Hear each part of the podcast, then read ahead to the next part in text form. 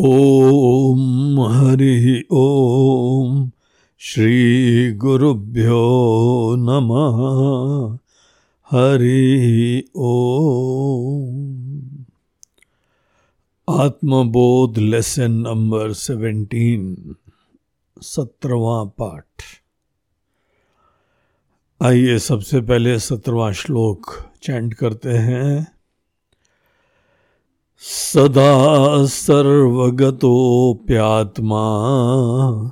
न सर्वत्रावभासते। बुद्धावेवावभासेत स्वच्छेषु प्रतिबिंबवत इस सत्रहवें श्लोक में शंकराचार्य जी हम लोगों को बता रहे हैं कि जब आप विवेक करते हैं तो विवेक करने पर आपको अपने ही अंदर, अपनी उपाधियों से अछूती, समस्त हमारे शरीर, मन, भावना, विचार इनको प्रकाशित करती हुई इनको अनुग्रहित करती हुई आपको एक चिन्मयी सत्ता दिखाई पड़ेगी। और वो चिन्मयी सत्ता उपाधि के सब धर्मों से अलिप्त है, अछूती है, निर्मल है। वो जो मैं है, उस मैं का कोई काल पे प्रभाव नहीं पड़ता है। काल उसका बाल बाका नहीं कर सकता है। और उसके अंदर किसी भी प्रकार की कुछ संकुचिता नहीं है। देखिए, शरीर है, वो देश में एक जगह संकुचित होता है। इतना ही है इसी जगह है, इसी समय है। हर समय नहीं रहेगा, हर जगह नहीं रहता है, क्योंकि एक छोटा सा रूप है, अभिव्यक्ति है। लेकिन जो हमारे शरीर, मन, बुद्धि को आभासित करता है, प्रकाशित करता है, वो चेतन तत्व वो लाइफ प्रिंसिपल है। वो जीवन तत्व उसमें कोई संकुचिता नहीं है। बल्कि हमारे लाइफ के जितने भी परिस्थितियाँ होती हैं, शरीर की अवस्थाएँ होती हैं, मन के भिन्न भिन्न परिवर्तन होते हैं मूड्स होते हैं, विचार होते हैं, भावना होती है, इन सब चीज़ों को एक रस रहते हुए ये चिन्मयी तत्व प्रकाशित करता है। और ये जो अपने अंदर आत्म तत्व है, ये हम खुद ही केवल जान सकते हैं। ये बाहर से दूसरा व्यक्ति नहीं देख सकता है। अब दूसरा व्यक्ति क्या देखेगा? दूसरा व्यक्ति केवल उसके पास जो चक्षुर इंद्रिया हैं, आँखें हैं, आँखें जितना दिखाती हैं, बस हम उतना ही देख पाते हैं। हम्म? आज हमको विज्ञान बताता है, भाई, तुम आँखों से बहुत कम देख पाते हो कान से बहुत ही एक निश्चित प्रकार की वेवलेंथ के ही आवाज़ें सुन पाते हो वो तरंगे जो अति सूक्ष्म होती हैं? बहुत शॉर्ट वेव हैं या बहुत लॉन्ग वेव्स हैं, उनको तो हमारे कान सुनने के लिए सक्षम ही नहीं है, बने ही नहीं है तो कितना कम हम कान से सुन पाते हैं, आँख से देख पाते हैं। ऐसे अपने संकुचित कर्णों को बहुत ज़्यादा समर्थ नहीं देखना चाहिए। इससे हम जीवन का परम तत्व तो ही जान जाएँगे। तो हम अपने हृदय में अप्रोक्षता अपनी आत्मा को तो जान सकते हैं। लेकिन दूसरे लोग आपकी आत्मा को नहीं जानेंगे, आपके शरीर को जानेंगे, आपके कुछ भावना के अभिव्यक्ति को जानेंगे। जैसे दूसरे लोग आपके चेतन तत्व को अप्रोक्षता नहीं जान सकते हैं, वैसे ही आप भी। हम जब किसी को भी देखेंगे तो हमारी इंद्रियाँ जितना दिखा सकती हैं, उतना देखेंगे हम। है ना? हमको रूप दिखा देंगी, रंग दिखा देंगी, उसके अंदर कोई गंध दिखा देंगी, कोई उसके अंदर शब्द उच्चारण हो रहा होगा, वो सुना देंगी। इंद्रियों का बड़ा सीमित दायरा होता है। इसीलिए यहाँ पर श्लोक में देखिए आचार्य क्या कहते हैं कि यद्यपि जिस चीज़ की हम लोग यहाँ बात कर रहे हैं वो आपके जीवन में हर पल, हर जगह, हर अवस्था में ये प्रकाशित होती रहती है और उसी की लाइट में हम सब चीज़ें जानते रहते हैं। क्योंकि यही हमारे अंदर जो चेतना है, ये चेतना जीवन की हर अवस्था को प्रकाशित करती है, अर्थात हर अवस्था में विराजमान है। हर काल में प्रकाशित करती है मतलब हर काल में विराजमान है। हम जहाँ पर भी जाते हैं, यही चेतना तो सब चीज़ों को आभासित कर रही है। अर्थात ये हर जगह विराजमान है। और यही हमको शास्त्र बताते हैं, हमारे मनीषी लोग बताते हैं, उपनिषद बताते हैं कि आत्मा सर्वव्यापी है। हम सब की आत्मा सर्वात्मा है। जितने दुनिया के अंदर व्यक्ति हैं, प्राणी हैं, इनफैक्ट जड़, चेतन, जो भी विराजमान है। सब चीज़ों के इन थ्रू ओत प्रोत होती हुई उनको सत्ता दे रही है यही। उनको जीवंतता दे रही है यही। तो जो सबको जीवंत कर रही है जीवन तत्व वो तो वहीं विराजमान है ना। दुनिया में भले नाम रूप सबके अलग अलग हों, लेकिन सब लोग में एक कॉमन चीज़ है। एक सूत्र सब में पिरोया हुआ है, और वो ये है कि सब हैं। सत्ता सब में है। हम्म?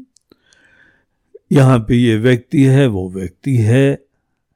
ये सूरज है, चंद्रमा है तारे हैं, पहाड़ हैं, नदी हैं, फूल हैं। सब हैं। ये जो है शब्द मतलब उनमें सत्ता है। वो सत्ता के द्वारा अनुग्रहित हैं। तो सत्ता देखिए, हर जगह विराजमान है। उनके अंदर जीवन का भी आशीर्वाद भी व्यक्त हो रहा है। तो यही प्रमाण है कि जो सत चित आनंद स्वरूप परमात्मा है, वो हर जगह विराजमान है। हम लोग इस तरीके से इनडायरेक्टली देख रहे हैं। साक्षात हमारी आँखें कोई थोड़ी सच्चिदानंद को दिखाती हैं। सच्चिदानंद के आशीर्वाद को दिखाती हैं। और हर चीज़ के अंदर अस्तित्व देखते हुए हम इसका अनुमान लगा लेते हैं कि निश्चित रूप से एक सत्स्वरूप तत्व है जो सब चीज़ों को सत्ता दे रहा है। एक चित स्वरूप तत्व है जो सबको जीवंतता दे रहा है। ये सचित स्वरूप तत्व ही दुनिया का अधिष्ठान है। यही ब्रह्म है। यही दुनिया में एकमात्र सत्य है। हम ये सब अपनी बुद्धि से जान सकते हैं। निश्चय कर सकते हैं, अनुमान कर सकते हैं, लेकिन ये बोलो कि हर जगह हमको सच्चिदानंद दिख जाए। भैया, ये आँखें बनी ही भिन्न भिन्न नाम रूपों को, रूप रंग को देखने के लिए।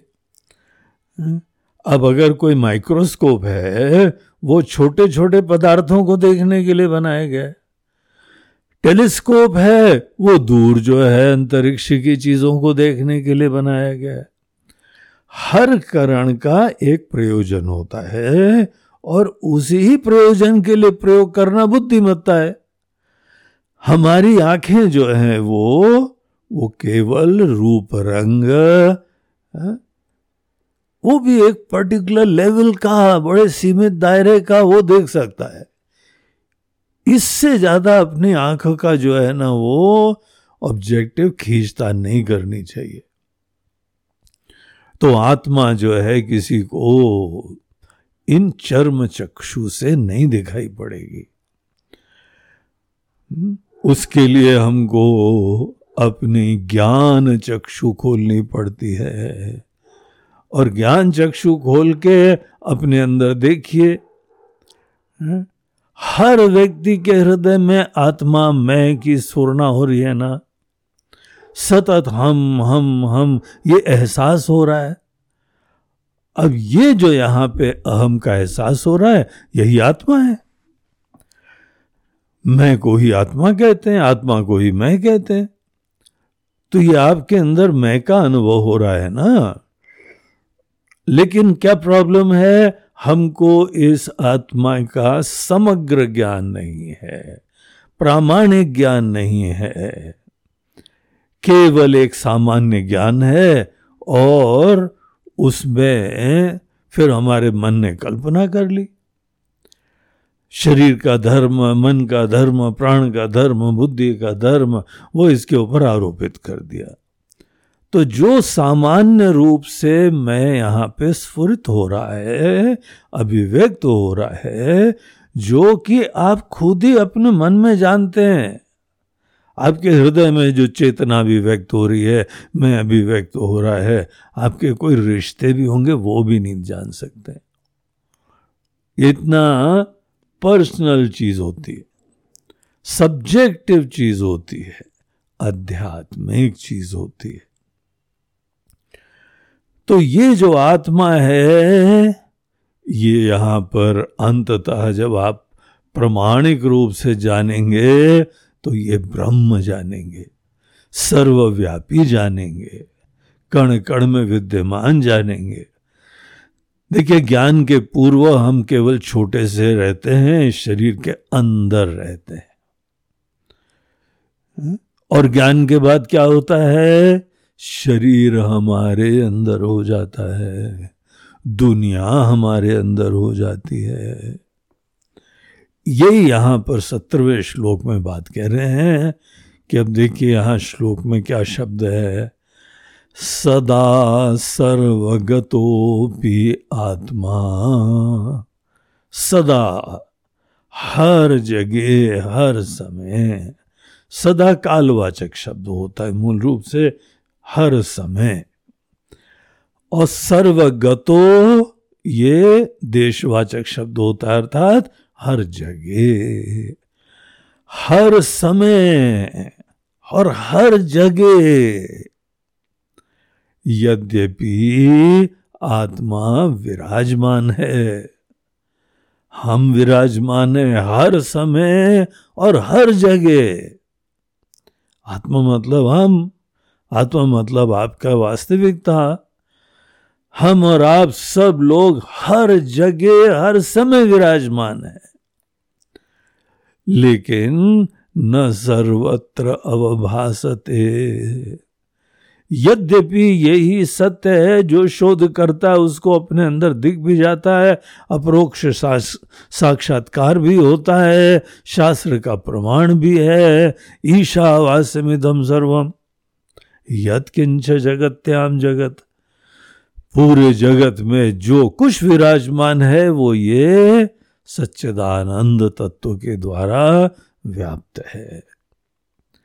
ये हम अपने बुद्धि से निश्चय करते हैं और बाद में इसका साक्षात्कार भी करते हैं। तो ये जो है, यद्यपि हर काल में है, हर देश में है। देखिए हम लोगों की वास्तविक अस्मिता कितनी महान है। केवल अज्ञान की वजह से सब छोटा पना हो गया है। इस तत्व को जानते नहीं है और किसी ने इसकी शिक्षा ही नहीं दी है। यही हमारे सब शिक्षा के संस्थानों का रहस्य है। इतनी गहराई है बस। कि असली चीज़ जो है, हम लोगों को कहीं पे पता ही नहीं लगती है। तो यद्यपि हम और आप हर जगह हैं, हर समय हैं। लेकिन यहाँ आचार्य बोलते हैं न सर्वत्र अवभासते। यद्यपि यह हर जगह है, लेकिन ये चीज़ इंद्रियों से दिखती नहीं है। हमारे पास जो बाकी करण है, इन करण का एक अलग ही ऑब्जेक्टिव है। इन करणों को भिन्न काम के लिए बनाया गया है। इन करणों के द्वारा आत्मा का दर्शन नहीं होता है। देखिए, शिव जी के बारे में हमने विग्रह देखा ना। शिव जी के माथे पे एक तीसरी आँख होती है। ये केवल शिव जी के नहीं होती है। शिव जी जो ज्ञानी हो जाते हैं ना, उन सब के पास होती है। और ये तीसरी आँख मतलब कोई माथे में कोई और ऐसी तीसरी आँख नहीं निकल आती है, जिसकी पलकें जो है वह वर्टिकली केवल फ्लैप कर रही हैं, बंद हो रही हैं, खुल रही हैं। इस तरह से कुछ नहीं होता है। ये तीसरी आँख होती है हमारी ज्ञान की चक्षु। तो ज्ञान की चक्षु अर्थात ज्ञान ही चक्षु है। अब जैसे यहाँ पर हम लोग बच्चों को बताते हैं कि देखो बेटा, ये जो सूर्य उदय तुमको दिखाई पड़ रहा है ना, वस्तुतः सूर्य देवता उग नहीं रहे हैं। सब तो स्कूल में जाने वाले बच्चे ये सब पढ़ाने लगते हैं अपने को। दरअसल सूर्य जो है, वो वहीं का वहीं खड़ा हुआ है, पृथ्वी परिक्रमा कर रही है। तो पृथ्वी परिक्रमा कर रही है, सूर्य देवता कोई परिक्रमा नहीं कर रहे है। लेकिन ये हमको आभासित हो रहा है। अब उसी प्रकार से यहाँ पर हम लोगों को चर्म चक्षु क्या दिखाती है, वो एक चीज़ होती है, और हमारी ज्ञान चक्षु क्या दिखाती है, वो कई बार बिल्कुल ही विलक्षण होता है। आत्मा का भी दर्शन, कभी भी इस प्रकार से दुराग्रह नहीं करना चाहिए। देखो, दिखाइए, हमको आत्मा दिखाइए। आत्मा के दर्शन करने हैं हमको।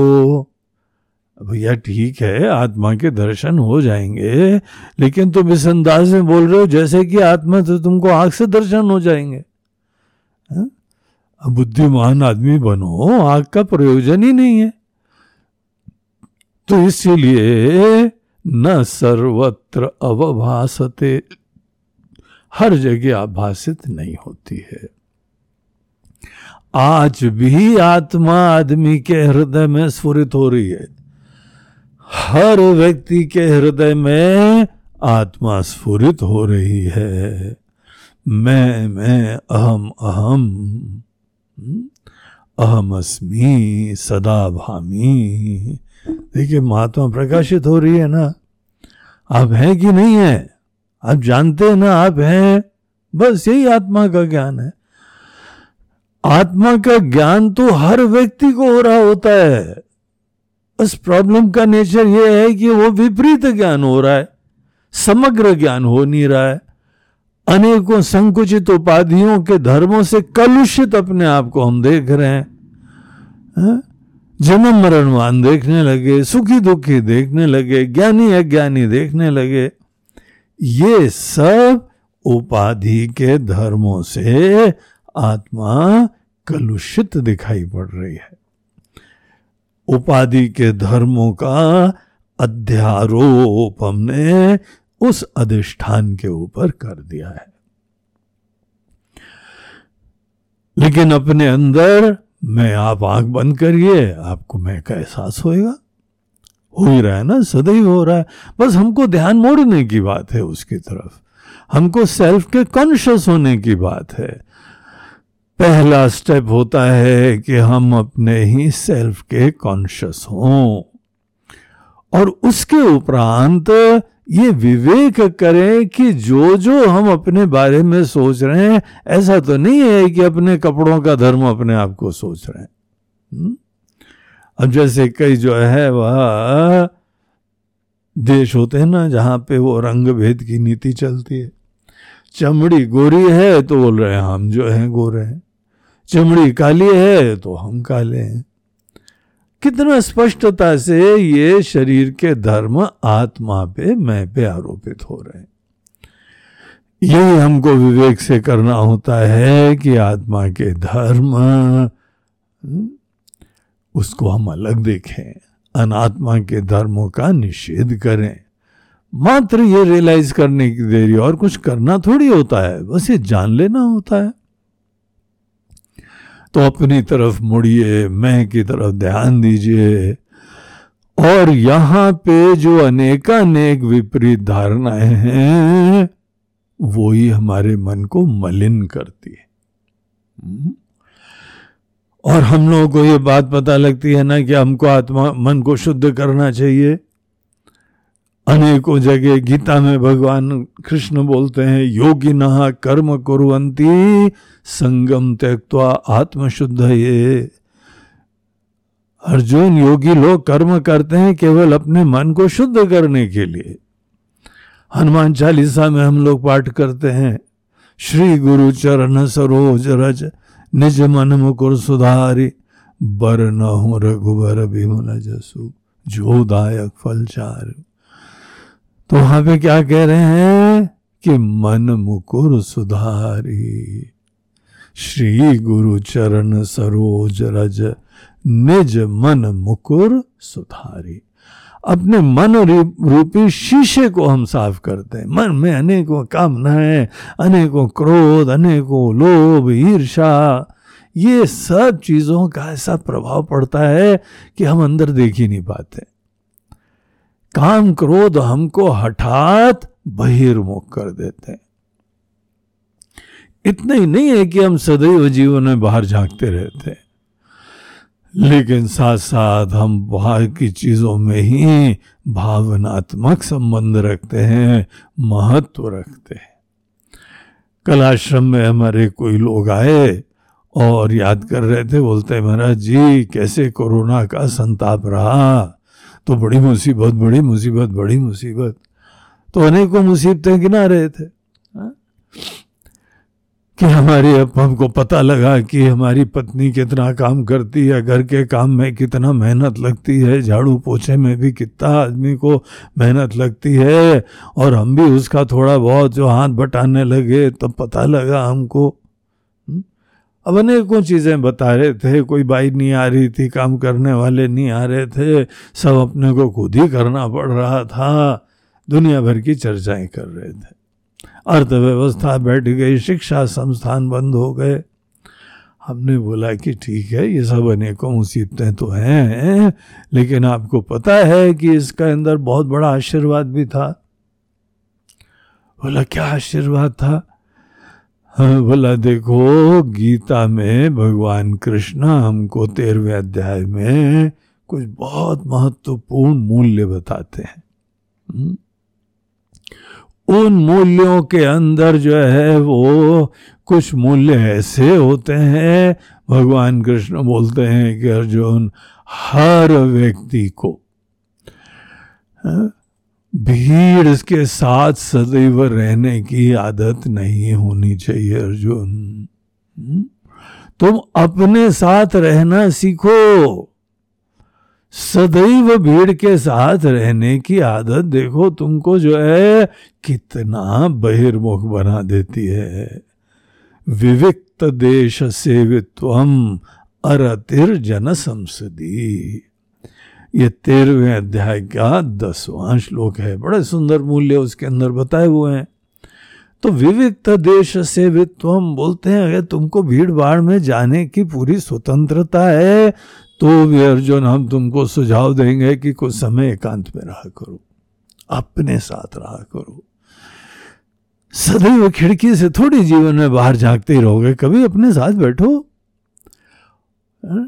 और अरतिर जन संसदी, तुमको ऐसी पराधीनता नहीं होनी चाहिए कि भीड़ भाड़ में ही तुम्हारी रति हो। बल्कि अरति, जब तुमको काम करने हैं तो बहुत अच्छी तरह से पूरी भीड़ को तुम जो हो सेवा करो, आशीर्वाद दो, अनुग्रहित करो अपनी विशिष्ट कर्मों के द्वारा। लेकिन ऐसी पराधीनता शोभा नहीं देती है कि सदैव तुमको बाहर की चीज़ों पे पराधीन होना पड़े। अपने साथ रहो। मैं की सुंदरता देखो, मैं की महिमा देखो, मैं का ज्ञान प्राप्त करो। मैं की वास्तविकता के ज्ञान से आदमी मुक्त हो जाता है, जन्म जन्मांतर के झमेले खत्म हो जाते हैं छूटा पना खत्म हो जाता है। जन्म मरण खत्म हो जाता है। गॉड रियलाइजेशन हो जाता है। Self realization is God realization आत्मा का ज्ञान ही ब्रह्म का ज्ञान होता है। ये हम लोग के उपनिषदों में, वेदों में एक महावाक्य होते हैं। बहुत बड़े वाक्य। लंबे नहीं, गहन वाक्य। उनमें से यही वाक्य आते हैं, अयम आत्मा ब्रह्मा। ये जिस दिन पता लगता है कि हर व्यक्ति के अंदर जो मैं स्फुरित हो रहा है ना, वो ब्रह्म है। बहुत बड़ा, बहुत विशाल, अविनाशी, नित्य, सर्वव्यापी। दूसरे शब्दों में हम और आप ऐसे हैं। तो हम जब अंतर्मुख भी हो जाए, अंतर्मुख होने के उपरांत भी सीधे नहीं दिखाई पड़ेगा। पहली बात तो हमको अपने मन के अंदर ऐसे वो भिन्न भिन्न प्रकार की आदतें हैं जो सदैव हमको पराधीन बनाती हैं हम्म? सदैव बहिर्मुख करती रहती हैं बलात्, हठात, कंपल्सिवली हम बाहर की चीज़ें सोचते रहते हैं हम्म?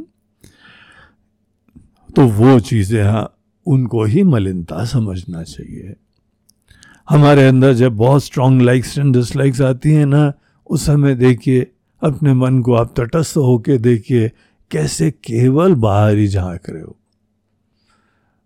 बाहर की चीज़ों ने जैसे हमको अपहृत कर लिया है। किडनैप कर लिया है, हम गुबारी घूमते रहते हैं। रात को नींद तक नहीं आ पाती। मन को हम उपरत करके अपनी तरफ़ मोड़ तक नहीं पाते हैं। ये सब मलिनताएँ होती देखिए, काम क्रोध का अपना रोल होता होगा, लेकिन आपके वश में सब कामनाएँ होनी चाहिए। हम थोड़ी कामना के वश में हो जाएँ, पराधीन हो जाएँ। शुद्ध मन उसको बोलते हैं, जिस समय आपकी भावना, आपके विचार के आप स्वामी बने रहो। आप स्वामी बने रहो, आप रथ को हाँको, आप गाड़ी चलाओ, जब चाहो एक्सीटर दबाओ, जब चाहो ब्रेक दबाओ तो गाड़ी कोई मुसीबत नहीं है। अब कल्पना करिए कि गाड़ी का कंट्रोल आपके हाथ में रह नहीं गया। अब ऐसे समय ये गाड़ी ही बड़ा अभिशाप बन जाएगी, दुर्घटना का कारण बन जाएगी। शुद्ध मन से केवल यही आशय होता है ये नहीं है कि आप सब विचारों को सदैव शांति कर दो। वो संभव ही नहीं होता है। आप अपने मन के स्वामी बनिए संकल्प करो दृढ़ता से और वो अपने मन में लाओ। और जब चाहो शांत कर दो। तो हम अपने मन के स्वामी बने, हम मनीष बने। मन का जो स्वामी होता है, उसको मनीष बोलते हैं। मन का ईश है वो। मनीष बनना ही अपने मन को, बुद्धि को शुद्ध करना होता है। जब आदमी अंतर्मुख भी हुआ, मैं की तरफ़ ध्यान भी दिया और मन को शुद्ध करा। अब जब चाहो मन को बाहर की तरफ़ ले जाओ और जब चाहो अंतर्मुख होके मैं की तरफ़ ले जाओ। जब चाहो आप भगवान के नाम का जप करो। इसीलिए जब की साधना भी दी जाती है कि आप मन के स्वामी बन पाओ। जबकि साधना हमको मन का स्वामी बनाने के लिए बहुत बड़ा योगदान देती है आप जब चाहो मंत्र जपो, जब चाहो विचार करो, भगवत स्मरण करो, और जब चाहो शांति कर दो हम्म? तो जब कोई व्यक्ति अपने मन को निर्मल कर लेता है, शांत कर लेता है, सात्विक कर लेता है इसको ही कहते हैं कि शुद्ध कर लेना, स्वच्छ कर लेना तो यहाँ आचार्य एक दृष्टांत देते हैं, बोलते हैं कि देखिए, आज हम लोगों को पता है कि दुनिया का जो भी सरफेस होता है, उसमें किसी न किसी अनुपात में हमारा प्रतिबिंब पड़ता है हाँ? अब यहाँ पर जो है तो हर चीज़ में रिफ्लेक्ट कर जैसे लोहे का कोई बहुत ही पॉलिश्ड शीट उसमें भी रिफ्लेक्शन दिखाई पड़ता है। लकड़ी का फर्नीचर कोई है, बहुत अच्छी तरह पॉलिश करा हुआ है, उसमें भी दिखाई पड़ता है। कम पॉलिश करा हुआ उसमें भी दिखाई पड़ता है। ज़मीन में दिखाई पड़ता है। हुँ? हर सरफेस टेक्निकली रिफ्लेक्शन आपका दे रहा है। लेकिन हमको हर जगह, थोड़ी वहाँ प्रॉपर प्रतिबिंब दिखाई पड़ता है जैसे एक शीशे में दर्पण में दर्पण वो खास एक इक्विपमेंट है जहाँ पे हमको यथावत अपना प्रतिबिंब दिखाई पड़ता है उसी तरीके से आत्मा यद्यपि हर जगह है लेकिन हर जगह हमको नहीं दिखाई पड़ती बुद्धौ एव। बुद्धौ मतलब शुद्ध बुद्धौ एव। अवभाषित जब मन शांत, निर्मल हो जाता है, उस समय जो मैं स्फुरित होता है ना, कोई मन के अंदर कामना नहीं, कोई विकार नहीं, कोई चिंता नहीं, कोई तनाव नहीं, कोई अभिमान नहीं। ये सब आपके इच्छा से आएँगे, आपके इच्छा से चले जाएँगे। आप उनके स्वामी बनो। हाँ? तो इन चीज़ों को जब भी धारण करना हो, आप धारण करना। और जब भी किनारे करना है, आराम से किनारे करना। देखिए, हम लोग रात को सोते हैं ना जब? निद्रा तभी आ सकती है जब मन के दूसरे सब विचार शांत हो जाए। अब डेली रात को सोते हैं। यही प्रमाण है कि अपने मन के विचारों को आप किनारे कर सकते हैं।